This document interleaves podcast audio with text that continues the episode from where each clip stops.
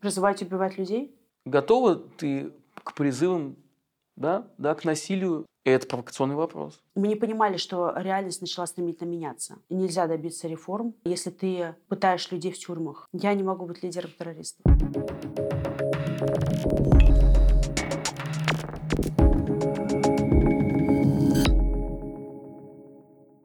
Привет. Привет.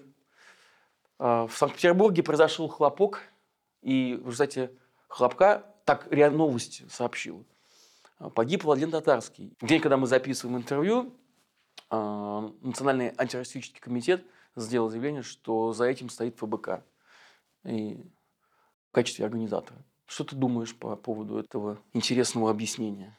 Ну, ты его называешь интересным, я его называю абсолютно абсурдным. ФБК не причастен ни к убийству татарского, ни к убийству никакого другого пропагандиста. И мне кажется, это очевидно всем людям, которые знают о том, что такое фонд борьбы с коррупцией, команда Навального. И... Я вообще не сомневался в этом. Но почему они, почему они делают такой вброс именно сейчас? Потому что им это очень выгодно, потому что будет суд у Алексея Навального. Этот суд будет очень скоро. Ему грозит до 35 лет тюрьмы. Его обвиняют в экстремизме я фигурирую тоже по нашим уголовным делам как экстремист. Им нужно вот доказать, да, что вот это экстремисты, это mm-hmm. террористы, и сейчас эта версия очень удобна для ФСБ. Поэтому ФСБ вкидывает эту версию, и теперь вот попробуйте, бегайте по всему интернету и доказывайте, что вы не дурак.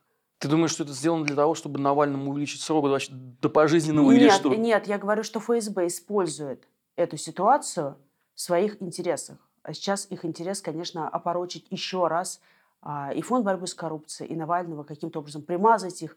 Я думаю, что сейчас мы увидим всю эту свистопляску на федеральных каналах, и эти обвинения уже распространяются по Z телеграм-каналам, поэтому они эту ситуацию будут использовать для этого.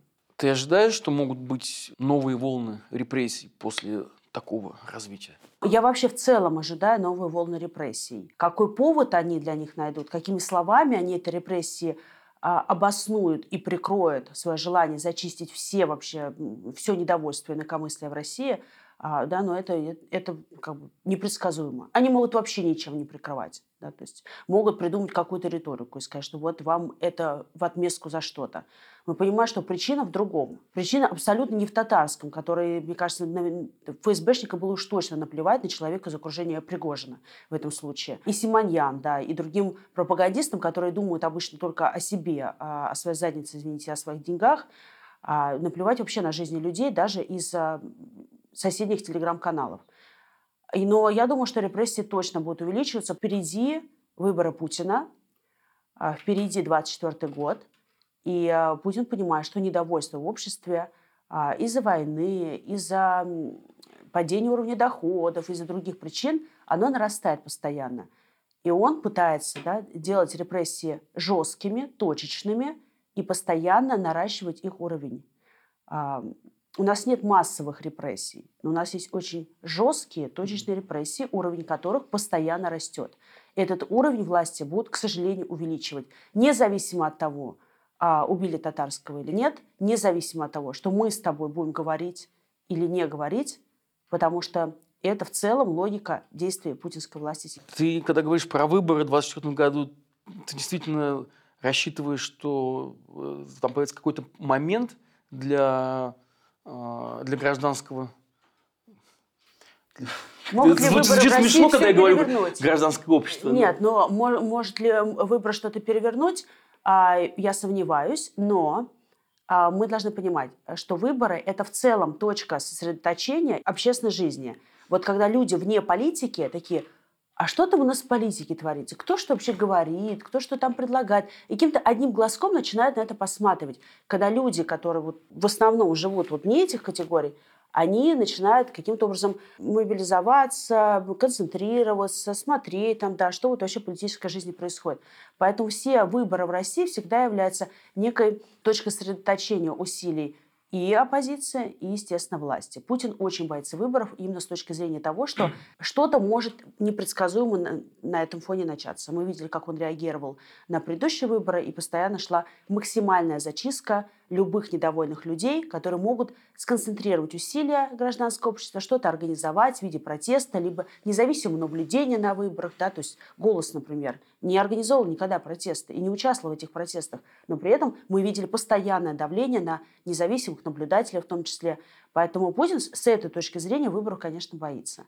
И пытается удержать ситуацию под контролем. Вот она немножко начинает выходить из берегов, он пытается ее притаптывать обратно. Ну хорошо, допустим, они сейчас в рамках этого начали защищать без того зачищенное пространство. Но в плане, например, ФБК, у вас остались люди в России, Э, которых еще можно подвергнуть репрессиям. Вы не всех вывезли? Когда Фонд борьбы с коррупцией признали экстремистской организацией, э, мы приняли решение. Да? Нам говорили сторонники, а давайте вы переименуетесь, будете не ФБК, а КБК или как-то еще, и вот тогда все будет по-прежнему и так далее. Но мы очень хорошо внутри понимали, что сейчас это решение по признанию экстремистской а, организации Фонд борьбы с коррупцией штабы Навального фактически означает, Э, запрет на любую офлайн активность России, что любая политика, раньше Путин играл гибридность, и мы могли да, каким-то образом вот эту ситуацию двигать, а сейчас сказали все, вот ты раздаешь листовку по умному голосованию, тебя могут записать в участники экстремистского сообщества до 7 там, или до 8 лет колонии, поедешь в СИЗО. Ты ходишь на протесты, на мирные протесты, даже на мирные, ты можешь быть участником экстремистского сообщества и так далее. Поэтому мы это хорошо тогда понимали. И поэтому мы сказали всем, кто работал в штабах Навального, в фонде борьбы с коррупцией, что есть только два варианта. Либо мы уезжаем, вы уезжаете, мы вам помогаем с переездом, с релокацией. Это очень сложный, дорогой, а, организационно сложный процесс, психологически сложный но мы вам с этим по максимуму поможем, и вы будете продолжать с нами работать, либо мы с вами расстаемся. И расстаемся реально, как это было, например, в деле Лили Чанышевой. К сожалению, ей не помогло в этом. А ей отомстили а, за ее активную антикоррупционную деятельность в регионе. Она была главой штаба Навального в Уфе. И на тот момент, когда к ней пришли с претензиями, она с нами фактически и реально уже не работала. Поэтому сейчас, я думаю, под этим предлогом будут ходить к тем, а, кто может создать какую-то координационную работу на месте. Я думаю, что сейчас для путинской власти важнее даже не люди, у которых есть аудитория в Ютубе, кто остается в России. Я думаю, что для них более опасны люди, которые остаются в регионах, на местах и могут что-либо организовать. Не только протест, а вообще хоть что-нибудь. Да, если посмотреть на список иностранных агентов, там находятся не только политики и известные журналисты, там находятся, там, не знаю, кто там был, сообщество орнитологов или вот, вот какие-то такие организации. Насилию нет центр, например. Центр, который не занимался политикой, который помогал жертвам домашнего насилия. Люди, которые могут быть зачатками гражданского общества и что-то на месте организовать, для власти являются врагами и очень опасными людьми.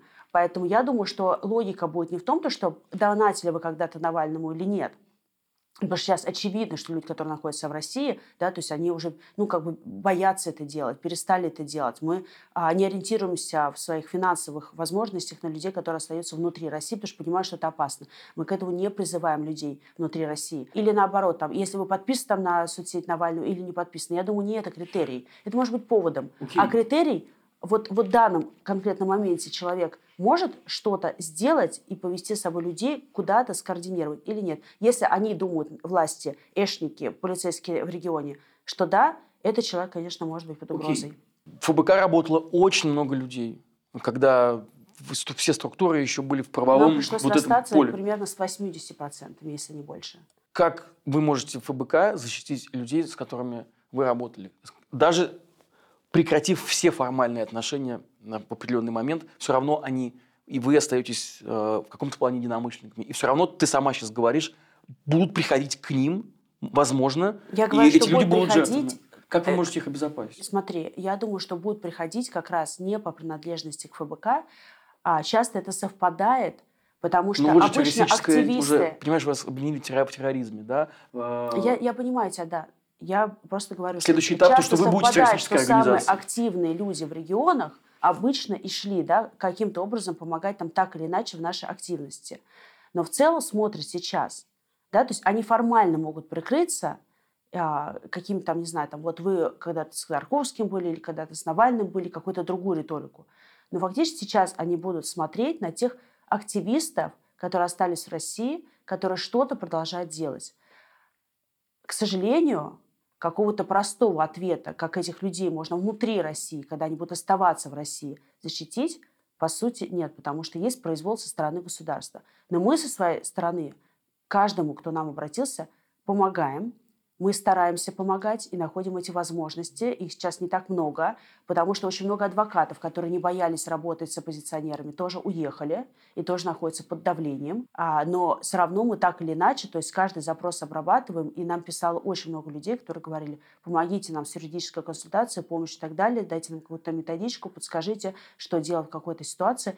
И а, мы реагируем на эти запросы хотя и ты, и я, мы прекрасно понимаем, что даже отличный, супер крутой адвокат, когда тебе пришло ФСБ и захотела навести какое-то обвинение, в этом случае уже не поможет.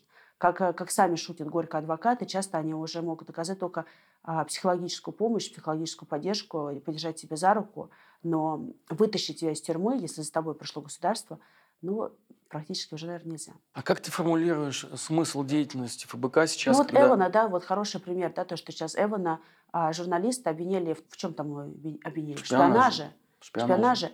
При этом, да, то есть а, очевидно нам, людям, которые знают, как работают а, журналисты, в том числе я видела там, да, то есть я с Эваном никогда плотно не работала, но я видела, как он там а, в целом, да, ведет свою журналистскую деятельность. Но это смешно обвиняет то, что он занимается каким-то шпионажем. Настолько высокие стандарты вообще качества журналистики Wall Street Journal, что, да, что там, ну, то есть, если ты журналист Wall Street Journal, ты соблюдаешь все, там, да, все этикеты, там, там, законы и, и прочее, прочее. Ты не можешь там ни лево, ни вправо пойти, потому что корпоративная этика это просто тупо не позволяет.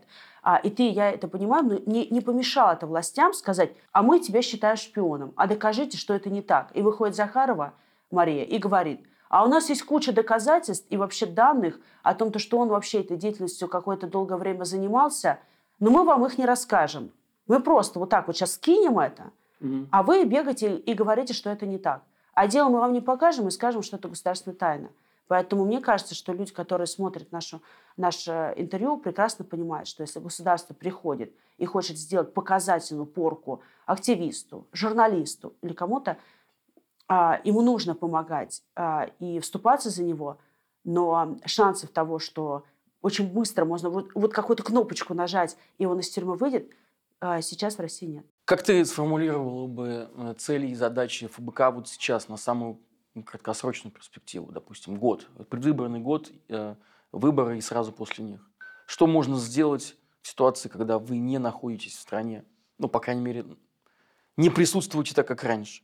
Я считаю, что сейчас есть большие два направления вообще деятельности для оппозиции.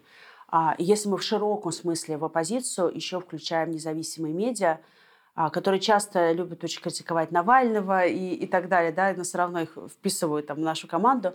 Вот если посмотреть на всех людей, которые вообще хотят а, противостоять путинскому режиму и, и войне, и, и, и всему беспределу, который есть в нашей стране – Два пути. Первый – это а, развитие медиа направления. И медиа это, я включаю это не только журналистику, да, можно говорить, журналист, блогер, сейчас эти понятия, вот, вот, вот ты журналист, а, а делаешь, ну, сейчас блогерство, да? Нет, есть, почему? Ну, ну, ну, я, ну, то есть, я разговариваю с тобой, да. я даю площадку, а ты отвечаешь на да, мои вопросы, ну, я, это я, журналист. Я, я, я Но это не расследование, что, да. Вот я говорю, что в целом медиа, да, то есть в медиа может много каких форматов входить. Да. Там, да? Я вот, вот, вот, вот в самом широком смысле говорю. Это просвещение людей. И вообще рассказ о том, что на самом деле происходит. Потому что мы же понимаем, что в России до 24 февраля было одно независимое радио «Эхо Москвы», один, одна независимая газета, это новая газета, и один независимый телеканал. Ну, условно телеканал, потому что везде выключали из кабельных сетей, но условно телеканал «Дождь». После 24 февраля всех выдавили.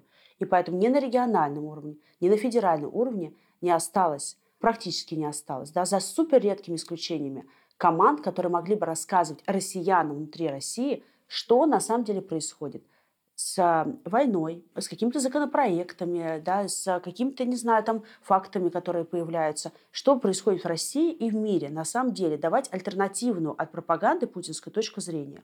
Угу. И те команды, которые сейчас этим занимаются, их не так много. Я думаю, что их по пальцам там двух рук можно пересчитать, которые занимаются просвещением россиян сейчас, которые находятся внутри России. И в том числе команда Навального сейчас этим занимается. У нас есть YouTube-каналы, у нас есть Telegram-каналы, у нас есть Instagram. Я даже TikTok сейчас начала снова вести. Мы используем мультиплатформенность и пытаемся рассказывать, что на самом деле происходит. Я считаю, что это очень важная задача, потому что это не делает сейчас никто. И когда мне говорят, ну вот, вот там поболтали, ваш стрим кто-то там сколько-то посмотрел, на что это влияет? Вот я считаю, что это влияет, потому что мы видим как ты это исчисляешь? Как... А вот, вот так вот, да, вот ну, как бы цифрами а, да. влияние очень сложно оценить. Но я вижу это, например, по костным данным, в том числе потому, что Путин сейчас, очевидно, проигрывает войну и, очевидно, очень бы хотел объявить вторую волну мобилизации а, и да. вообще мобилизацию никогда не прекращать. И за счет того, что россияне понимали и видели, что такое путинская мобилизация, что там убивают, что это билет в один конец – что тебе государство оттирает от тебя ноги, они тебе говорят, что вот сейчас давайте все вместе встанем защищать Родину, а потом сами же, да, то есть вот как они относятся к этим мобилизованным, как к скоту. Если ты не согласен, тебя сажают на подвал, я уж молчу там, да, то, там про какие-то бронежилеты и так далее. Да всем наплевать на, на мобилизованных, на мужей, сыновей, а, родственников, да, то есть ваших родственников гонят на убой за путинские дворцы. Кто об этом рассказывал? По российскому телевидению об этом рассказывали? Или хоть какому-нибудь радио в России, которое осталось, рассказывали? Нет. Об этом рассказывали команды независимых медиа, и в том числе рассказывали мы. Я, например, выпустила ролик на Ютубе, маленькой командой, маленькими усилиями а, собрала факты о путинской мобилизации, назвала «Вся ложь а, о мобилизации». А, и его посмотрело там, больше двух с половиной миллионов человек. Я считаю, что я положила свою соломинку – да, вот в эту историю борьбы с путинским режимом. А второе направление – это партизанская работа. Делегитимизация режима Путина, увеличение уровня доверия к демократическому движению. Вот это, это все очень важно. И этим мы занимаемся. Смотри, и то, и то является сейчас в России уголовным преступлением. Если и то, и то уголовное преступление – при том, что на самом деле мы же понимаем, что это чушь собачья, да? Но за все это грозит срок. Нет, сейчас такое поле вообще, ну то есть, с одной стороны, возможности нет, а с другой стороны, делай что-нибудь. Вот клади свою соломинку на хребет этому путинскому режиму, чтобы твоя соломинка, возможно, станет последней и переломит его.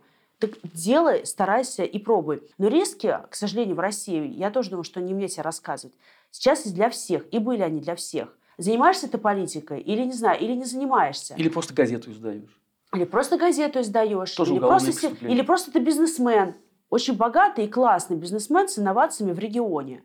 И твой бизнес могут отжать и тебя посадить в тюрьму. Риски, к сожалению, есть не только для политиков. В России в целом очень много людей не защищены. Потому что суды тебя не защищают. Суды защищают э, там, государство. А силовики тебя не защищают. Они тебя хотят либо взятку с тебя взять, либо отчитаться наверх по политическому преследованию. Поэтому абсолютно, абсолютно верно, что, что это опасно, а, и абсолютно верно, что сейчас такой так, вот пилюли, да, которую ты дал, и, и, и Путин умер. Вот такого не существует. Сколько сейчас сторонников ФБК? Сколько этих людей?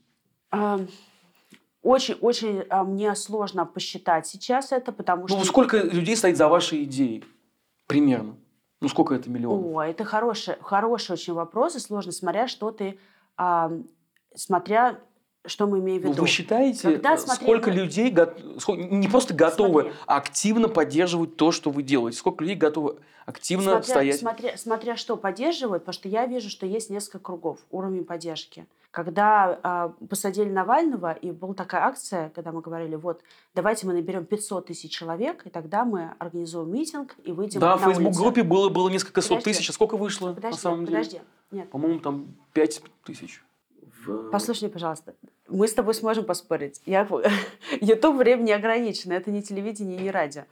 А, я да. сейчас расскажу, как я это вижу. 500 тысяч человек мы оценивали со своей точки зрения, что примерно 500 тысяч человек в России из тех людей, которые готовы выйти на акцию, учитывая все риски и, а, за свободу Навального. 500 тысяч человек примерно так и набралось тогда. То есть мы оценили верно. Если посмотреть на наши медиа, то, как мы видим людей, которые в целом разделяют наши взгляды, готовы смотреть контент, который мы производим, не только расследования, но да, и какие-то ежедневные ролики и так далее. Примерно, наверное, это вот люди, которые готовы все подряд смотреть, вот все-все-все, наверное, это на тот момент я оценивала это в 1 миллион. Сейчас это больше. В целом планка людей, которые готовы и приходят на оппози... пике политической повестки и смотрят политический контент в Ютубе, я оцениваю его. То есть это люди, которые смотрят, да. и они не обязательно со всеми пунктами согласны. И это не обязательно, что они любят Соболь или готовы голосовать за Навального. Но те, которые вообще в нашей орбите находятся, да. я оцениваю это примерно в 20 миллионов человек. И это очень-очень много. С другой стороны, мы сейчас понимаем, что с учетом того, что этих людей очень много, сделать э, митинг на, там, на 1 миллион в центре Москвы, на Красной площади, невозможно, потому что люди боятся, и уровень репрессий не позволяет этим людям преодолеть свой страх. А на 500 тысяч, когда Навального посадили, почему? Еще раз. Ты сказала, что эти люди готовы. Почему а, вышло в 10? Потому, в 10 даже меньше, даже больше, чем Потому что 10... репрессии начали массово расти. Я тогда... 10 раз меньше, да? Да, потому что по, э, власти очень быстро сориентировались, отреагировали. 100, Они извините, были готовы. 100, 5 тысяч вышло. Я не помню, сколько вышло, mm. потому что я тогда, к сожалению, не смогла в этих митингах поучаствовать. Я сидела под домашним арестом. Пошла зачистка максимальная. То есть, как я помню тогда, всех селебрити, которые начали выступать в защиту Навального, стали таскать на Лубянку, а, записывать с ними видео и просто проводить разъяснительные беседы, чтобы они не призывали, не выходили. А, меня, э, Керу Ярмаш, а, Олега Навального, брата, а, и других людей, там Люсю Штейн, прости господи, которая никогда митинги сама не организовывала, но даже ее посчитали очень опасной, посадили всех под домашние аресты, пошла очень сильная волна репрессий. Люди напугались. Эту волну Путину удалось сбить. Нет ли у тебя ощущения, что люди действительно готовы, и они не просто поддерживают, они действительно готовы что-то делать, и это, как ты сама сказала, 500 тысяч человек или, может быть, даже больше. Но когда они видят, что им предлагают выйти э, трафаретом что-то нарисовать или просто постоять, а даже за просто постоять будет э, арест, а может быть и срок, то они говорят, не, окей, мы вот, ну как бы, если что-то будет какое-то реальное предложение, э, которое может что-то радикально изменить, ну или попытка, то мы можем подписаться.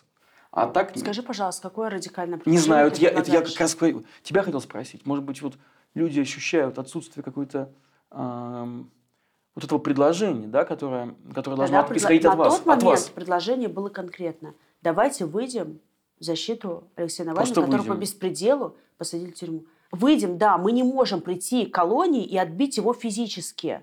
Так это, к сожалению, не сработает. В России это не сработает. На тот момент это было очевидно. Возможно, когда-то эта возможность появится, и мы ее будем ощущать а, и понимать, что это реально. Но на тот момент все, что могли сделать, это как мы сделали в 2013 году, когда Навального посадили в тюрьму, и было серьезное общественное давление, очень много людей вышло, и власть сдала назад. Навального выпустили на следующий день. Было понимание в 2021 году, что так появится. Вот тогда события развивались очень стремительно. Очень стремительно. И я понимала, что опасно призывать на митинге, а, но даже я не думала, что нас всех посадят под домашние аресты. Я думала, что власть будет чуть медленнее раскачиваться, а, и что мы не понимали, что реальность начала стремительно меняться для нас было неожиданным признанием нас экстремистской организации. С учетом того, что мы были уже там, признаны иностранными агентами Фонд борьбы с коррупцией, мы понимали, куда все это вектор идет, но вот эти вот серьезные шаги, да, по, вот, там, да, мы оказались на тот момент, когда прилетел Навальный в новой реальности. А, нам нужно было что-то делать. А, мы считали правильным не молчать, а выйти а, и не согласиться с этим действием властей. Мне кажется, очень принципиально важно поддерживать да, вот эту историю один за всех и все за одного. Это консолидация а, и общие усилия, они очень важны, даже если они не приводят к мгновенному результату. Ты сказала м- недавно... О людях мы всегда думаем. Вот ты меня, э, да, ты вот все время подводишь, что вы не думаете о людях. Нет, это не так. я не подводил. Это не так. Я, я не подводил, я наоборот пытался сформулировать. Я не призывала ни на один митинг, на который я сама не выходила. Я рисковала всегда больше всех, когда я призывала. И фактически так и получилось. Я не пытался сказать, что ты не думаешь о людях. И в целом ФБК. Как раз я говорю о том, что люди, может быть, не слышат, э, не видят конкретного интересного предложения, действенного. Я а думаю, а его что, может быть и А нет. я думаю, что его они видят его. Знаешь почему? Это вот ты как раз сейчас укладываешься в рамки э, пропаганды, только немножко делаешь это мягче. Я тебя не обвиняю в этом, не дай бог. Я просто говорю, что вот этот нарратив, что люди сами пока не хотят быть против власти, потому что не Почему видят они, альтернативу. Они хот... Нет, нет, нет. Не, нет. Я не говорю, Да. я говорю, что они хотят, и они против этой власти, против этого режима. Но они, Просто что но, они не видят- но, но они не понимают, что они могут сделать, Да, это правда. чтобы это было эффективно, и чтобы их сразу за это не закрыли. Ну, то есть люди не хотят идти на э, риск, люди боятся потерять Это свободу. факт. Да. Да. И я поэтому говорю, что такой... За какую-то такой- ерунду, типа фри Навальный, м, трафарет. Я тебе еще раз говорю, вот такой вот пилюли, когда ты скажешь, вот, вот сделай вот простое действие, протяни руку, и завтра будешь жить в другой стране. Такого быстрого и простого ответа нет, нет этой короткой дорожки. Не существует. Если бы она была бы, или ты ее предложишь, мы с удовольствием по ней пойдем. Мы делаем то, что мы ща- э, считаем возможным в данных условиях, в данных конкретных условиях. Мы постоянно пытаемся раздвигать эти границы. Постоянно. Например, мы, например, мы часто не соглашались, когда наши митинги запрещали. Я знаю, что другие политики а, не ходили и а, не призывали, например, на несанкционированные акции протеста. А мы считали, что это очень важно, потому что когда власть закручивает гайки, нам надо постоянно пытаться эту резьбу немножко подраскрутить. Потому что иначе вот тогда мы в этом загоне останемся. Когда это было возможно. В какие-то моменты это было возможно, как я говорю, в 2013 году, когда Навального выпустили. А сейчас мы понимаем, что сейчас все настолько закручено, что тебе и слово пикнуть нельзя даже ВКонтакте. За пост ВКонтакте сажают. Но мы постоянно пытаемся вот в условиях того, что у нас нет джавелинов, у нас нет миллиардов рублей, у нас что у нас есть? Не знаю. Вот на, наш голос есть. Его использовать для борьбы с преступным путинским Ну, режимом. Кстати, про Джавелины, когда говорят, что единственное, единственный шанс у Ро- России связан с победой Украины, и тогда, возможно, ситуация изменится, и поэтому почему бы не поддержать всецело победу Украины в первую очередь? Каким а- образом ты это видишь? Ну, ты сама сказала про Джавелин, я не знаю, каким. Ты мне скажи. Когда ва- вас упрекают в том, что вы концентрируетесь а, очень сильно, то есть не просто концентрируетесь, что вы говорите, донатьте нам, а, а не на поддержку Украины, потому что мы российские политики, мы должны менять ситуацию здесь, а украинцам пусть донатят украинцы. Нет, ну, во-первых, а, когда независимые медиа, политики, а, активисты призывают донатить, а, это нормальная просьба. Я считаю, что ну, то есть нас всегда обвиняли в печеньках Газдепа, в каких-то невероятных суммах, о том, то, что кто-то там нам Фридман дает или кто-то еще и так далее. А у нас есть поддержка людей, поэтому очень важно, что мы работаем для людей. Вот один за всех, все за одного.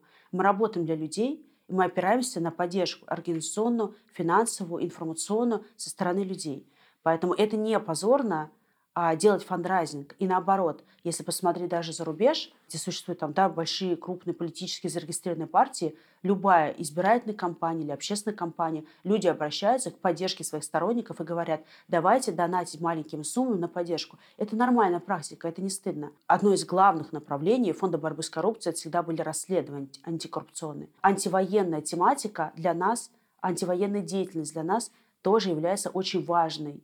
И я думаю, что она сейчас, вот если посмотреть в удельном весе наших всех усилий, в том числе медийных, она сейчас стоит на первом месте. С первых дней войны мы выразили четкую позицию со стороны нашей команды. Я очень рада, что вся демократическая оппозиция никаким образом не сказала, что нет, что-то неоднозначно, давайте посмотрим а, там на какие-то там а, э, там разные аргументы. Всем было очевидно и однозначно, все заняли антивоенную, антипутинскую позицию.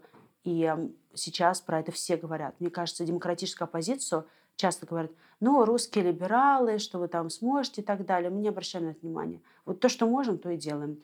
А, и часто наоборот, я другую критику слышу, что зачем вы приглашаете украинских политиков на ваши медиаплатформы, а, где они часто выражают а, какие-то взгляды, которые кого-то в России могут обидеть или задеть. А я считаю, что мы должны сейчас а, не обижаться, а как минимум распространять информацию правдивую и распространять мнение. И очень важно, чтобы голос украинских властей в том числе тоже был озвучен, потому что я знаю точно, что неподалека, там, не арестуешь никого другого, никогда не пригласят на российское телевидение. И голос просто не будет услышан. Мне кажется, что если, опять же, подходить вот к этим долгим решениям, то глобально мы должны работать на эту точку X, на коллапс путинского режима. Сейчас на нее работают разные стороны. Вот я э, вижу это так, что на нее работают украинцы, украинцы работают на поле боя, а, и они не думают о том, что будет внутри России. Потому что что будет внутри России в целом а, их не волнует. Они думают про защиту своей семьи, своего дома, своей страны. А, но так или иначе, то, что они защищают себя, это влияет и будет влиять на, вну, на внутреннюю политику России. Ну, поэтому они так и говорят, что вы, русские, что хотите за, за наш счет сделать, сделать себе политические... Я считаю, что украинцы имеют право говорить сейчас все, что угодно, ну, потому что они ну, находятся под бомбежками. Же есть, С украинцами да, я спорить вообще отказываюсь в каком-либо э, выводе сейчас. У меня есть вопросы к западным политикам, и я их озвучиваю публично и не публично. Что касается украинцев, я считаю, что эти люди сейчас, украинцы имеют право на любую эмоцию в отношении любых россиян. Вот я лично всю свою взрослую жизнь посвятила борьбе с путинским режимом. С пятого курса университета я пошла работать в команду Навального, а, и остаюсь с ней до сих пор. И несмотря на попытку убийства моего мужа, пять уголовных дел, последние, которые мне навесили за рассказ о Буче на нашем YouTube-канале, а, несмотря на слежку за малолетней дочерью и так далее, я все равно продолжала делать. Не для кого-то других, а для себя. Я считаю, что я делаю это в том числе, в первую очередь, для себя а, и для, для своего будущего, для своей семьи. И приближает точку X, да, западные политики – вот, э, условно говоря, там, да, в большом смысле, в широком смысле, они поставляют оружие Украине, они проводят санкционную политику в отношении ближайшего окружения Владимира Путина, да, и помогают так, как они считают нужно, да, вот сейчас стабилизировать ситуацию в регионе. И вот гражданское общество сейчас, ну, то есть, я, как я вижу его задачу, это всеми возможными способами приближать вот этот день X, когда режим Путина рухнет. Это может произойти по-разному. Это может произойти, там, что, когда Путин умрет. Это может произойти, когда он очень сильно ослабнет и, и не сможет уже держать все под контролем. Потому что сейчас, по факту, Россию он держит под контролем. И потом уже наша будет следующая задача, самая важная. Это вот этот шанс не упустить, который Россия упустила в 90-х годах. Сделать так, чтобы на место Путина не пришел, не знаю, там, э, Пупкин или, или кто-то еще, и все повторилось заново. Что не хватает э, ФБК и в целом всем, э, всем оппозиционным силам? И, и даже журналистам, которые уже тоже сейчас, э, можно сказать, что тоже выполняют функцию оппозиции да, этому режиму, для того, чтобы разговаривать с, с вот теми 120 миллионами людей. Почему не получается Иногда разговаривать получается. с ними, и что для этого нужно? Ну, смотри, во-первых, чего не хватает в целом э, нам всем, по большому счету, нам не хватает веры в себя. Да, потому что часто мы сами посыпаем себя голову пеплом, говорим, мы ни на что не способны, Тебе не нас, пожалуйста, все. Мне лично э, ну, мы сейчас не на приеме у психолога. Я просто это вижу. Я видела это, например, на выборах в Мосгордуму в 2019 году. Понятно, что сейчас не 19 год.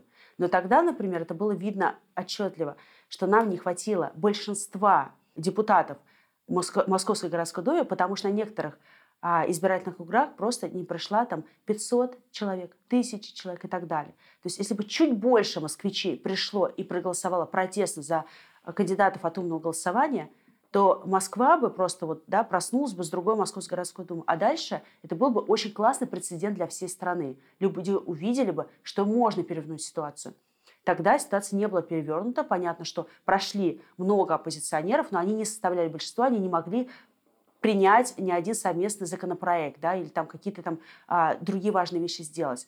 Но тогда ситуацию можно было перевернуть и задать вот этот паттерн сопротивления для других регионов в том числе не хватило веры в себя. И часто сейчас я тоже вижу, когда россияне посыпают голову пеплом, говорят, мы просрали страну. И это правда, в какой-то степени это правда. Я говорю, из себя ответственность я не снимаю. Но при этом, если мы все время говорим, что мы ни на что не способны, ничего у нас не получается, русский либерал, все а, про... Мы никуда не двинемся дальше. Вот я как это вижу, да, что э, я как мать вижу это как бы со своей перспективы, что если есть ребенок, а, который ты все время говоришь, ты ни на что не способен, ты никчемный, ты ничего не смог, ничего ты не добился и так далее, но у тебя куличик не получился, из нее ничего не вырастет. А если ты говоришь, вот здесь я тебя хвалю, вот здесь я тебя ругаю, давайте еще что-нибудь попробуем, там, да, а вот давай и так далее, но, но в целом как бы старайся, тогда, возможно, из этого ребенка и вырастет очень хороший, достойный человек. Поэтому вот я считаю, что нам не хватает глобально так. Что, не, что нам не хватает, чтобы говорить с большими слоями населения? А, ну, в целом много чего не хватает. И часто бюджета не хватает, часто не, не, не хватает какой-то мудрости. И в целом глобально не хватает, наверное, зрелости гражданского общества. Потому что я бы вела отчет с рождения гражданского общества в России с Болотной. Наверное, можно было сделать что-то эффективнее. Но мне кажется, что вот я смотрю там на тебя, я смотрю на себя, я смотрю на «Медузу», я смотрю на «Дождь», я смотрю там на других политиков, э, и я вижу, что все стараются максимально – наверное, как-то можно еще какой-то ключик сердцам россиян найти лучше. И мы его ищем постоянно. Вопрос про зрелость. Был скандал с Леонидом Волковым после его попытки повлиять на исключение Фридмана, а, Михаила Фридмана из э, санкционного списка Евросоюза. А, и это не было чрезвычайно негативно встречено, собственно, а, многими участниками и сторонниками ФБК и самой структуры. Почему? И как ты сама лично относишься к этому? Почему, почему ФБК не одобрила а, Почему ФБК не одобрила этот поступок, поступок Волкова? А, и как ты сама относишься, как ты лично относишься к инициативе а, таким образом, ну, может быть, раскалывать путинскую элиту, может быть, воодушевлять тех, кто хотел бы а, выскочить из этой ситуации, но боится, что если он, скажем так, дистанцируется от Путина, то в Европе и вообще в целом на Западе это не будет встречено э, никакими овациями, да? Как раз из-за вот такого радикализма, что если ты однажды когда-то был вместе с ним, то ты на, на, на веки вечно останешься, надо, да. Э, останешься с этой стигмой.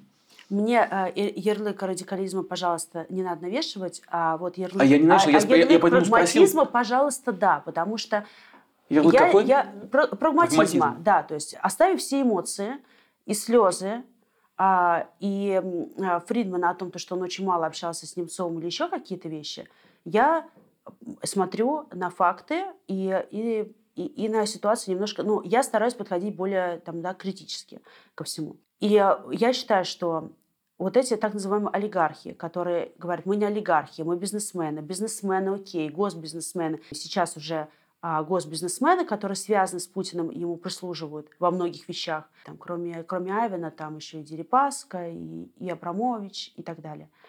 У них была возможность повлиять на ситуацию тогда, в начале 2000-х годов.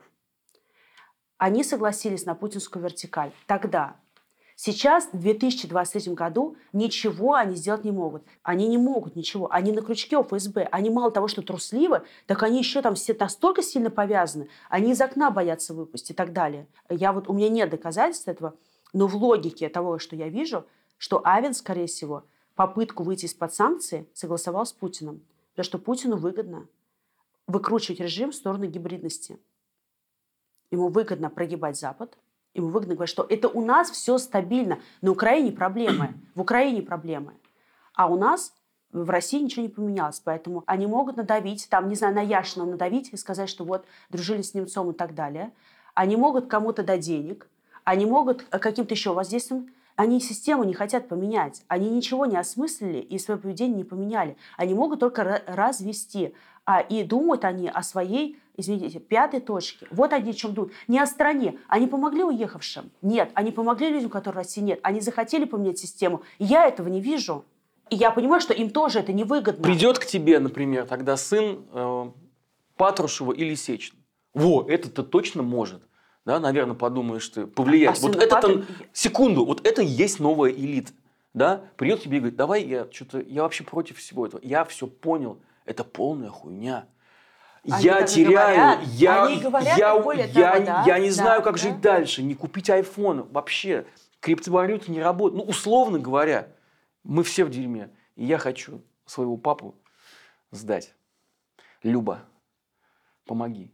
И Нет, ты, ты и ты такая... мифическую ситуацию. Что значит? Хорошо, ну, подожди. пусть она мифическая, пусть она очень утрированная, приходи, но Патрушев, та, такой ситуации, наверное, не будет, как я ее описал. Но может быть что-то подобное. И что ты ему скажешь? Вот у этих я чуваков скажу, а... реально руки в крови, да, имей в виду. И что ты им ответишь? Подожди, я считаю, что э, на то, как я это знаю, а, сын Патрушева очень бы дальше э, там, хотел сидеть на деньгах, пилить бабосики, а война ему была не нужна. А отцу Патрушеву война была нужна. Вот он как раз вот, вот, вот в этой когорте людей вместе с Путиным, который давайте восстановим Советский Союз, а Иван Грозный, да, как он говорил, прекрасный был человек, а Запад его Прекрасный порочит. политический деятель. Прекрасный да. политический деятель, да. Времен Елизаветы. А, а, а сыну Патрушеву нужны деньги, а не Советский Союз. И сейчас у них есть некий клинч. При этом для России, для российского народа кто нужны, жулики или убийцы? Я считаю, что не те и не другие.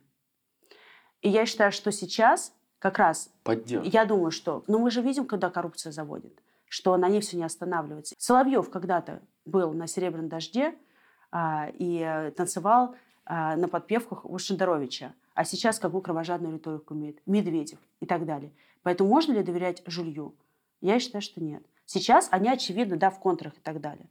Но операции говорит, что вот давайте мы за жуликов проголосуем, а за убийц нет – я считаю, что это не выход для, для россиян. Ну смотри, но у них реально, как, как ты сама только что описала, есть мотивация все это остановить, а, сдать своих же и попытаться как-то вернуть статус, если не статус-кво, то, по крайней мере, восстановить, то, по крайней мере, выторговать для себя какие-то более-менее человеческие условия в каком-то новом будущем. И вот они приходят и говорят, мы хотим договориться. И они приходят к условному ФБК, ну, к какой-то некой силе, которая, возможно, будет определять э, диспозицию в будущем. Давайте как сейчас все работать? работать на слом этого режима, давайте сейчас все работать против войны, а потом, очевидно, нужен будет новый социальный договор.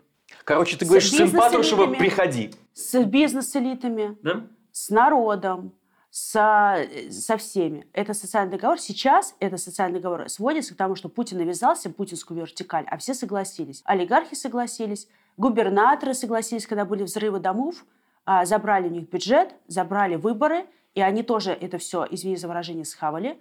Сейчас губернаторы ничего повлиять не могут, а, но очевидно, что между регионами и федеральным центром между бизнес-элитами, народом, властью, чиновниками, сыном Патрушева, я не знаю, там, условно говоря, там, да, сыном Патрушева, и так далее, все, кто сейчас находится во власти, все, кто напрямую не запятнал руки в крови,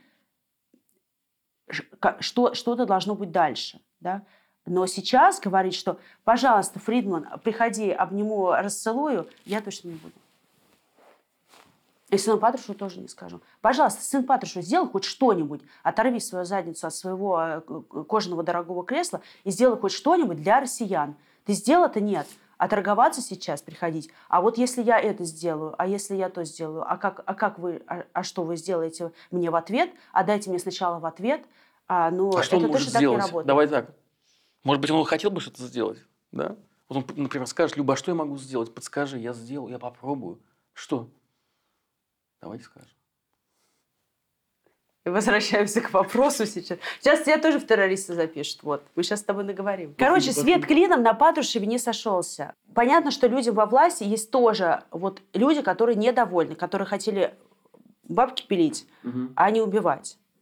Но сейчас а, говорить о том, то, что вот давайте угу. мы с вами вместе обнимемся и дружно попробуем вас снять из-под санкций – это очень наивный подход, а, поэтому я в это не верю. Я верю в то, что сейчас, если вы хотите и не э, размежеваться с этим режимом, пожалуйста, сделайте что-нибудь для этого, хотя бы саботируйте. А, сделайте хоть что-то, чтобы остановить войну, чтобы путинский режим рухнул, чтобы была возможность и шанс для построения нормальной страны. И тогда в новой стране, на старте новой страны, всем придется договариваться, всем придется искать новый социальный договор. И тогда будет понятно, кто что для этого сделал, кто на что э, имеет право претендовать. Когда и если вы приходите к власти, если случается победа, то, во-первых, как эта победа может выглядеть, как бы ты хотела, чтобы она выглядела, ну, реалистично. И да, как будет выглядеть новый социальный договор. давай сначала с, с победы. С победой сложно, потому что э, это зависит от разных факторов, но я считаю, что если режим Путина коллапнется, э, все, э, то есть все вот эти три силы, как минимум гражданское общество и как минимум лидеры цивилизованного мира, И украинская армия. А, должны сказать. Да, мы, мы, ты, ты признаешь, Да. что украинская армия, она, она, в общем, решающий вклад вносит в победу, в твою победу, в победу твоих сторонников? Очевидно. А, очевидно. А, я считаю, что должно быть общее понимание того, что нет ни одной другой возможности для России, кроме как стать демократией. Все должны в это поверить. Все должны и сказать. И вот из этого мы исходим, и дальше мы делаем так, что Россия становится демократией. Мы не пытаемся ее изолировать, мы не пытаемся сделать вид, что там внутри все как-то само наладится. Потому что мне кажется, что в 90-е годы была очень а, большая проблема, что российское гражданское общество не было созревшим, а люди на Западе давали деньги, э, стучали касками шахтеры, давали деньги на выплаты бюджетникам, стояли рядом с Ельцином, но никто не потребовал сделать самую главную вещь – реформу силовых структур КГБшников и ФСБшников. И поэтому они взяли реванш в виде Путина. И все остальное, свобода слова на телевидении, там, да, начали там с НТВ, там, закончили там, потом последние медиа нас признали инагентом. Свобода слова, а, суды, которые ка- какие-никакие, но после Советского Союза были независимыми и более там профессиональными. Да? А какие-то там, не знаю, там свобода собраний, все, что вот появилось в 90-е годы, как ростки демократии, все это КГБшники в лице Путина и Патрушева и Бортников все свернули и уничтожили. Поэтому если ты в прекрасной России будущего не делаешь первую реформу, это в виде иллюстрации и реформы силовых структур, в СИНа, в первую очередь ФСБ там, да, и так далее, полиция, никакие дальше реформы просто обсуждать бессмысленно. Все, свобода бизнеса, все, все будет уничтожено. Должны все договориться, вот, давайте, теперь мы считаем, что нет ни одной возможности, кто бы дальше не стоял. Это будет Навальный, это будет э, Кудрин, это будет сын Патрушева, это Кадыров, Пригожин, неважно. KPI. Покажите нам то, что вы, у вас есть какой-то план реформ, покажите, что вы их реально можете делать, э, давайте определим KPI, и дальше тогда мы начнем с вами разговаривать, отматывать санкции, а, каким-то образом там доверять и так далее. Я боюсь, что это а, сейчас выглядит супер нереалистично. Супер. Потому что я боюсь, что а, если... Потому что когда Советский Союз распался, мне кажется, что люди на Западе... Ну, я-то была в детский сад ходила, я это вижу все точно, наверное, как-то со своей колокольни. Но мне кажется, тогда а, все таки ну вот, угрозы, да, вот этой вот холодной войны и так далее нет. А они там сами пусть разберутся. Мы им поможем, там, там денег на, чтобы там бюджетники там не колапнулись, чтобы вот стабильность была в регионе, где есть ядерная кнопка, существовала. А, там, да, вот они думали про стабильность этого региона. А, а нужно просто сказать, что, да, что начнем снимать санкции, начнем разговаривать и каким-то образом отматывать ситуацию. Покажите нам, что можете. И тогда, тогда, если будет вот эта общая точка, тогда появится шанс. Ты не сказала ни про иллюстрации, ни про, ни про, Иллюстрации я сказала. ни про суды, ни про то, как вообще будет выглядеть этот, этот весь А, процесс. а какой общественный договор? Если кратко и по делу, это должны быть процедуры. Не вертикаль, не поклонение вожню, а процедуры. Потому что демократия – это и ценности в виде свободы слова, а самое главное – это процедуры. Если есть процедура в виде того же самого независимого суда, то он защитит у тебя не только парня с плакатом, но и человека из системы, но и бизнесмена. Ты сможешь отбиться просто от претензий со стороны государства, если у тебя будет нормальный суд. Это будет гарантия для всех. Насколько ты сама готова э, еще дальше идти по пути радикализации? Насколько ты видишь, Призывать убивать людей? готова ты к призывам, да, да, к насилию над э, теми, кто творит беззаконие, кто участвует а, в, в этой преступной войне? И это провокационный вопрос. Насколько, насколько ты готова далеко зайти, чтобы остановить а, этот путинский режим? Я считаю, что если на тебя нападают, напрямую нападают, ты имеешь право на защиту. Но я считаю, что нельзя выстроить нормальную страну а, на трупах. Нельзя добиться реформ, а, если ты а, пытаешь людей в тюрьмах. И даже если они там воры в законе, какие-то очень опасные преступники, нельзя а, такими методами оправдывать хорошие дела. В краткосрочной перспективе, скорее всего, у тебя получится что-то, но в долгосрочной перспективе, даже оставив все моральные аспекты, ты проиграл. То, что делает Украина, Украина защищает себя. Украина защищает себя. Когда в твой дом приходят убивать и насиловать, ты должен защищаться. То, что посадили Навального, это не атака и не нападение? То, что сажают других сторонников э, ФБК, то, что сейчас может быть новая волна арестов и пыток э, сторонников той идеи. Это нападение, но у, на... у нас сейчас это слишком гипотетическая история. Слишком, вот ты говоришь, а что, что можем сделать? У нас нет оружия, и, и, и его не появится, и никто нам его не даст и ты призовешь сейчас 500 человек выйти в центр Москвы с автоматами какими-то, и что с ними будет? У Путина больше оружия и больше силовиков на всех ваших вооруженных людей. Это не, не, нереальная история. Лично мне, да, мое отношение, мне это не близко, я другой человек. Спасибо. Я не могу быть лидером террористов. Это, это я для себя понимаю. Все, тогда спасибо большое тебе. Очень было интересно. Я люблю такие интервью. Правда? Да. Спасибо. Когда они все одно и то же спрашивают.